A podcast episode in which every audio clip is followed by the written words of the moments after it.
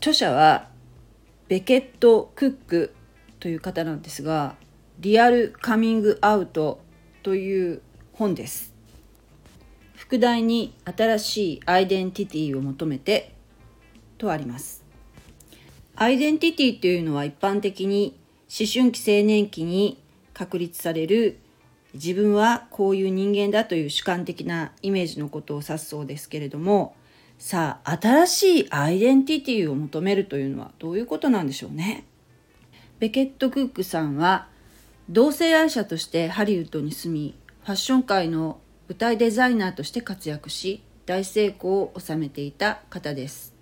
ある日コーヒーショップで偶然牧師に出会い彼の人生は一変しました。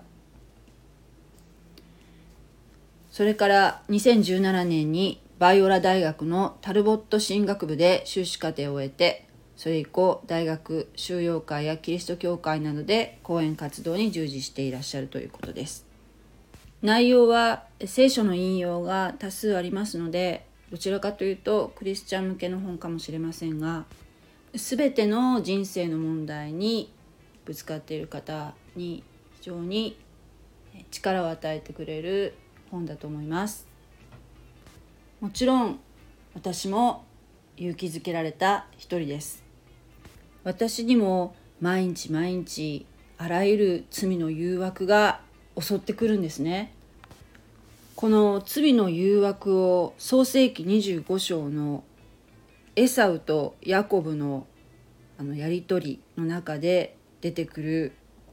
レンズ豆の煮物に例えてお話しされていますエサウには長子の権利がどれほどの神様からの祝福を得られることかということの重要性を知らずに認識せずに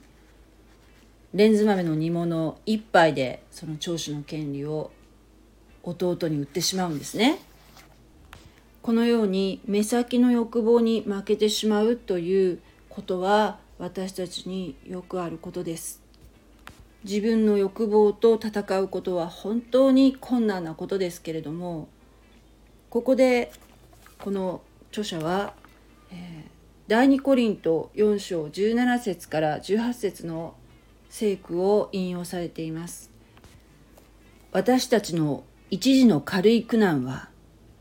それとは比べ物にならないほど重い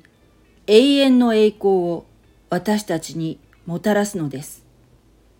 私たちは見えるものにではなく見えないものに目を留めます。見えるものは一時的であり、見えないものは永遠に続くからです。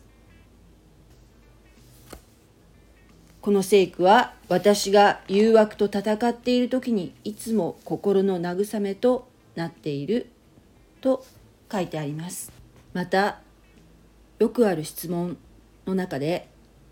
ゲイであることとクリスチャンであることは両立するか？とか、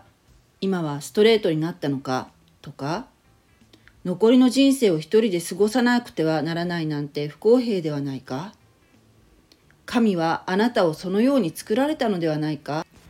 などの質問に答えておられます。非常に読みやすい文体なので、もうあっという間にもう読み終わるんじゃないかなと思います。ぜひリアルカミングアウトあなたも読んでみてください。概要欄にリンクを貼っておきます。それでは、God bless you. じゃあまたね。